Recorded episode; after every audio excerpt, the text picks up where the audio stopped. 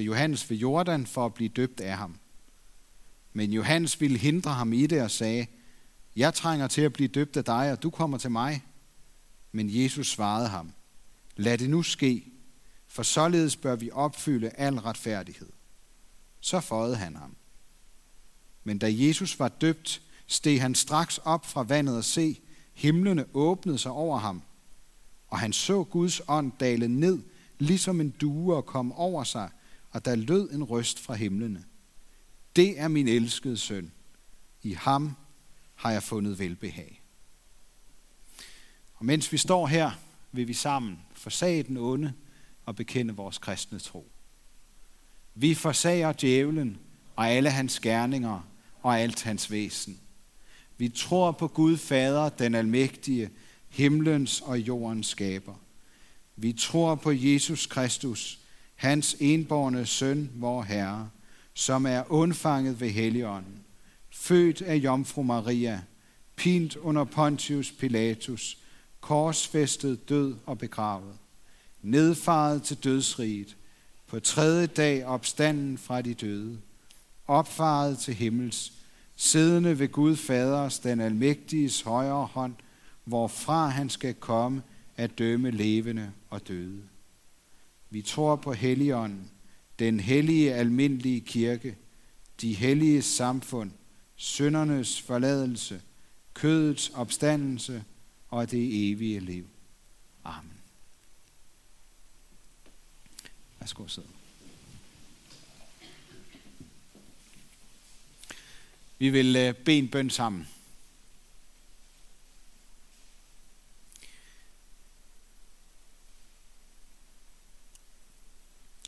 Jesus, tak fordi du kom her til vores verden. Og vi beder om, at du vil skabe troen i os, så vi ser, hvem du virkelig er. Bag alle mulige menneskelige forklædninger.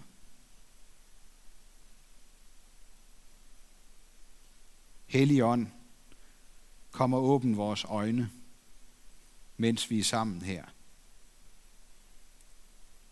Amen.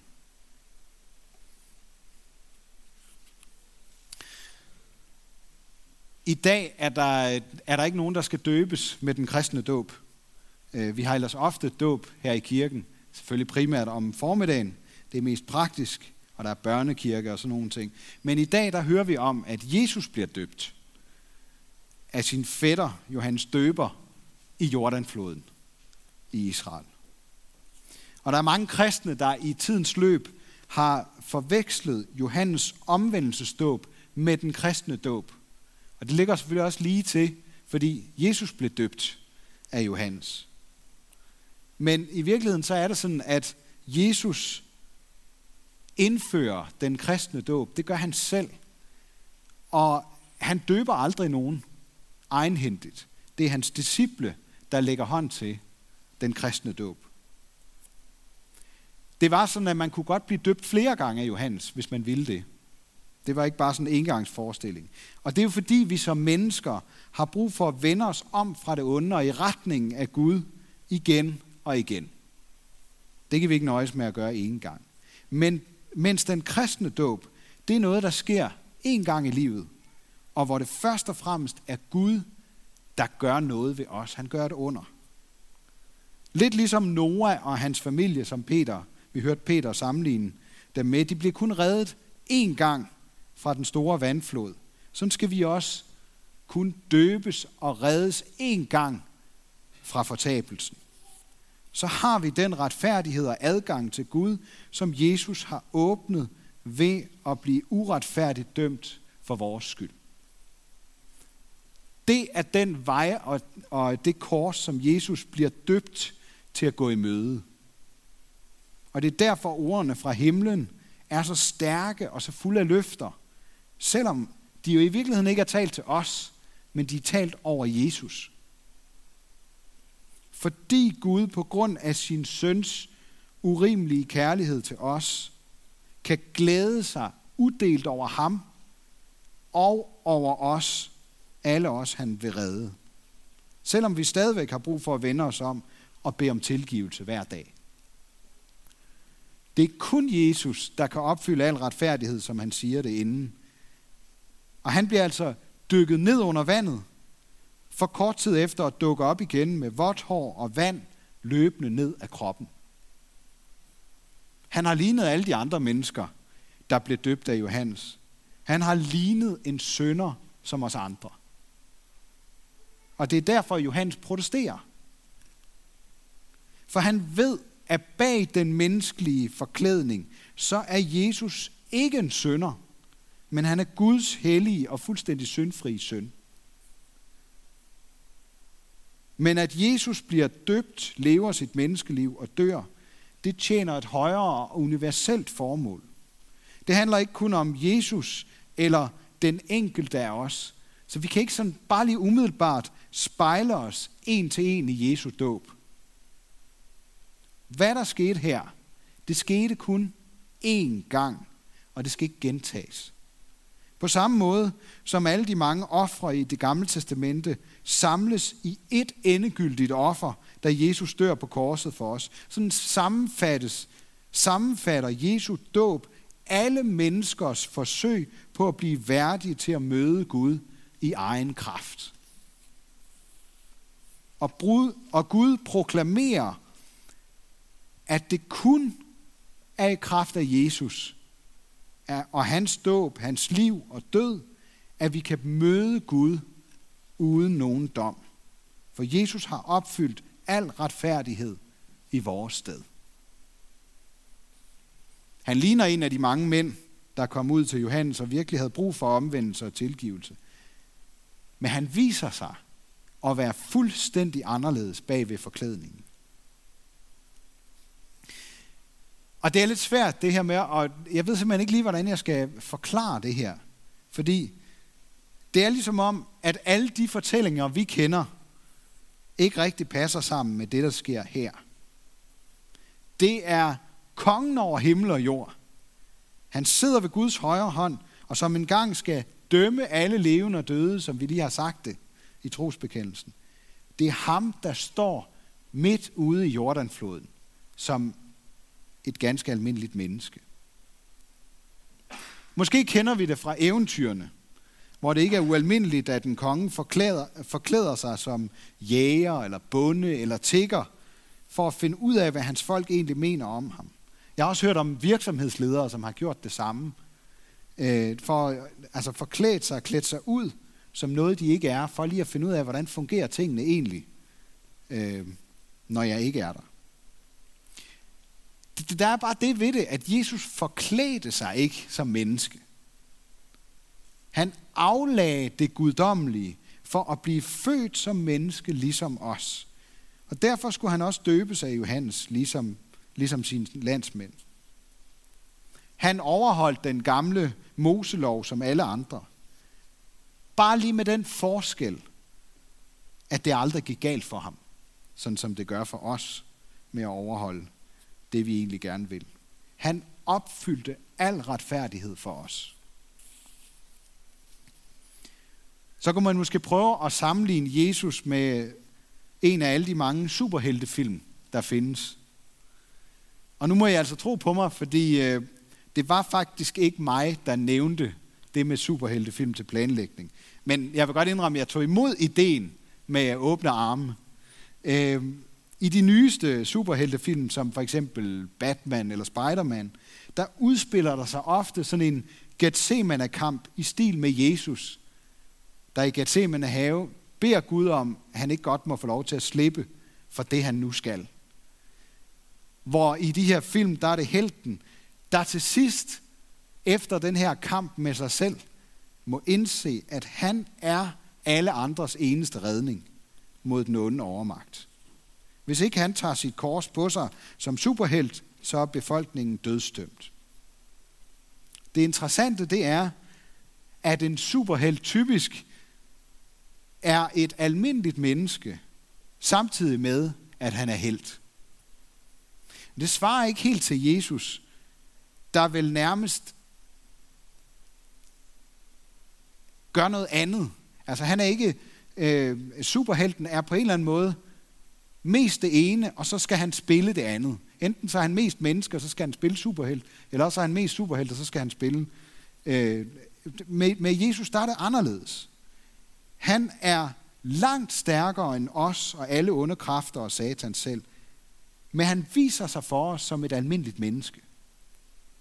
Superheltenes dilemma, det er, at de skal have de her to identiteter, selvom de måske egentlig helst vil slippe for helterollen. De er nærmest tvunget ud i at spille, eller måske endda overspille en af rollerne, for at ingen skal opdage deres sande jeg. I virkeligheden har Jesus også lidt af den her dobbeltrolle udfordring. Når han flere gange beordrer disciplene til ikke at fortælle noget om, at han er Messias og kongesøn. Når han for eksempel har gjort et eller andet under, så siger han, men I må ikke fortælle det til nogen. Men det her med erkendelsen af sin egen hovedrolle, det er ikke noget, der vokser frem i ham med alderen og erfaringerne. Der ved vi fra Lukas evangeliet, at han vidste det allerede, da han var 12 år gammel, da han besøgte templet. Han vidste, at han havde både en jordisk mor og en himmelsk far. Han var både Gud og menneske. Han var født ind i sin opgave, men han kunne samtidig have trukket sig fra den til allersidst, hvis han ville. Men Gud lov, så gennemførte han sin guddommelige plan om at være mennesker og ofre sig for os frivilligt og af ren kærlighed frem for nødvendighed. Der er en salmelinje, der siger om Jesus, underligt klædt i kød og blod. Det var faktisk øh, heller ikke mig, der, der kom i tanke om det til planlægningsmødet, men, men den tog jeg også gerne imod. Det, øh, det er fantastisk. I kan godt høre, det er gode folk, der er med til at planlægge de her gudstjenester. Øh, og så fandt jeg lige salmen frem og fandt ud af, at før den sætning, der står der, mand i lys, men dog Gud i løn. Altså, bag forklædningen som Jesus, der, der var han Guds søn. Man kunne se, at han var menneske, men dem, der så om bagved, fandt ud af, at han var Guds søn. Og jeg ved godt, man kan møde mange mennesker, der ikke tror på, at Jesus, øh, altså tror på, at, øh, at Jesus var Guds søn. Han var måske bare et unikt og godt menneske, der sagde mange vise ord. Selv øh, kristne sekter som Jehovas vidner og muslimerne, de kan godt være med til at gøre mennesket Jesus til en vigtig historisk person. Men når det så kommer til, at han var Guds egen søn, så står de af. Og hvis, de så oven i køben hvis man oven i købet mener, at han var 100% menneske og 100% Gud på samme tid, så er der måske, hvis vi lige tænker os om, ikke noget at sige til, at vores fornuft, vores menneskelige fornuft står lidt af. Og måske er det derfor, vi er så gode til at producere vores egne billeder af, hvordan Jesus er. For der sker hele, det sker hele tiden, helt af sig selv. Vi tænker måske, at Gud er mild og god, at han giver fred og nærvær, kærlighed, at han i virkeligheden er ham, der altid giver os lige præcis det, vi har, har brug for og behov for. Eller i hvert fald, så skal han helst være det, jeg har mest brug for lige nu. Prøv lige at tænke tanken til, til enden. Tænk, hvis Gud altid var det. Hvis det bare var det, Gud var. Altid lige med vores største drømme. Ved hvad, så vil han ikke være andet end en husgud, som vi kunne have med os, og som vi som lige kunne trække frem af lommen, når vi havde lyst til det, når vi havde brug for det. Så vil han ikke længere være Gud, så vil han være vores lille Gud.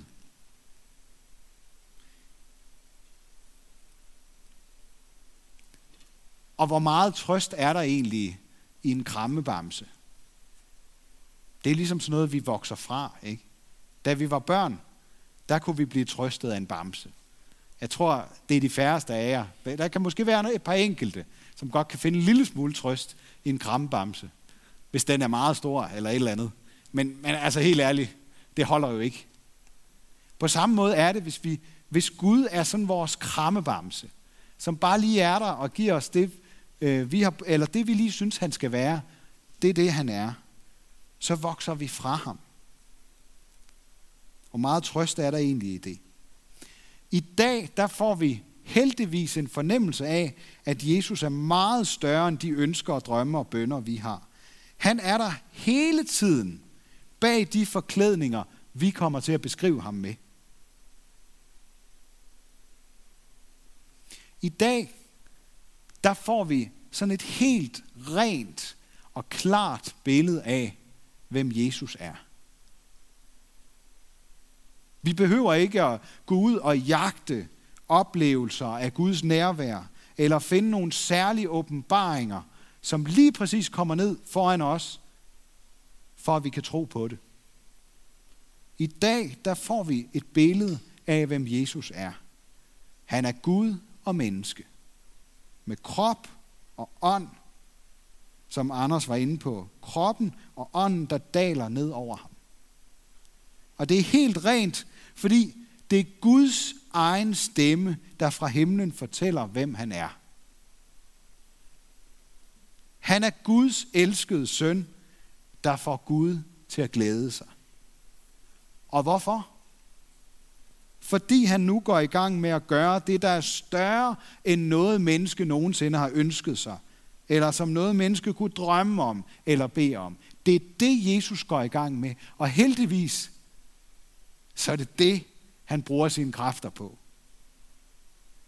Heldigvis så er det sådan, at Jesus er altid nær. Ikke kun, når vi synes, vi godt kan bruge ham til noget. Han er gået i gang med at gøre alting godt. Han fortaber sig ikke i at gøre lidt hist og lidt her. Han er i gang med at gøre alting godt. Fjerne alle forklædninger og vise os, at vi er fortabt uden ham. Skyde alle afgudsbilleder ned af Jesus som en halvgud, en profet eller en vis mand. Jesus optræder ikke. Han optræder ikke som en omvandrende mester, vismand og helbreder. Han er det, han gør. Og han gør det, han siger.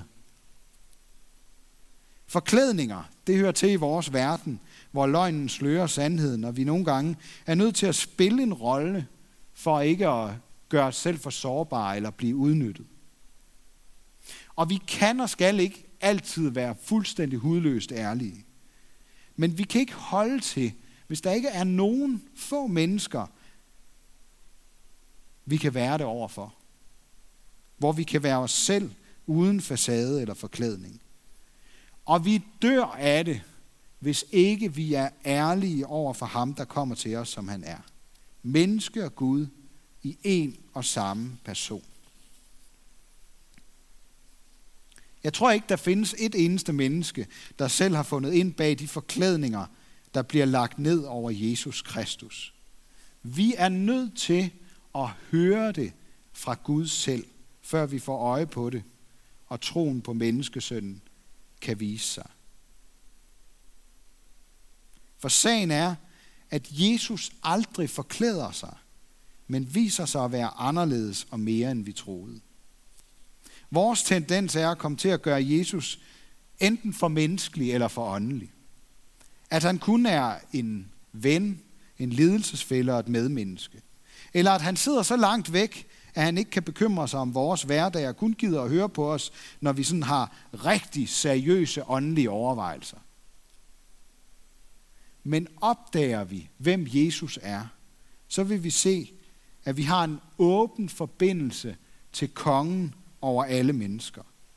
Ham skal vi ikke vente med at søge hjælp hos, for han er på en gang mægtig og ophøjet, og samtidig helt tæt på os, fordi han både er Gud og menneske. Og så vil jeg gerne slutte med en opfordring til at kigge ind bag forklædningerne. Lytte til stemmen fra himlen og tage imod Jesus som kongen i dit liv. Så behøver du ikke længere at gemme dig bag løgne og forklædninger, for han ser igennem det hele og ser på dig, som du er. Og han glæder sig over, når du lader ham gøre det. For han elsker dig lige præcis som du er. For du er hans elskede barn. Og det er du hele tiden. Når du er god, og når du er dum, når du føler dig ensom, eller føler dig elsket. Du er hans barn hele tiden. Ære være Gud, vores far, der har skabt os i sit billede.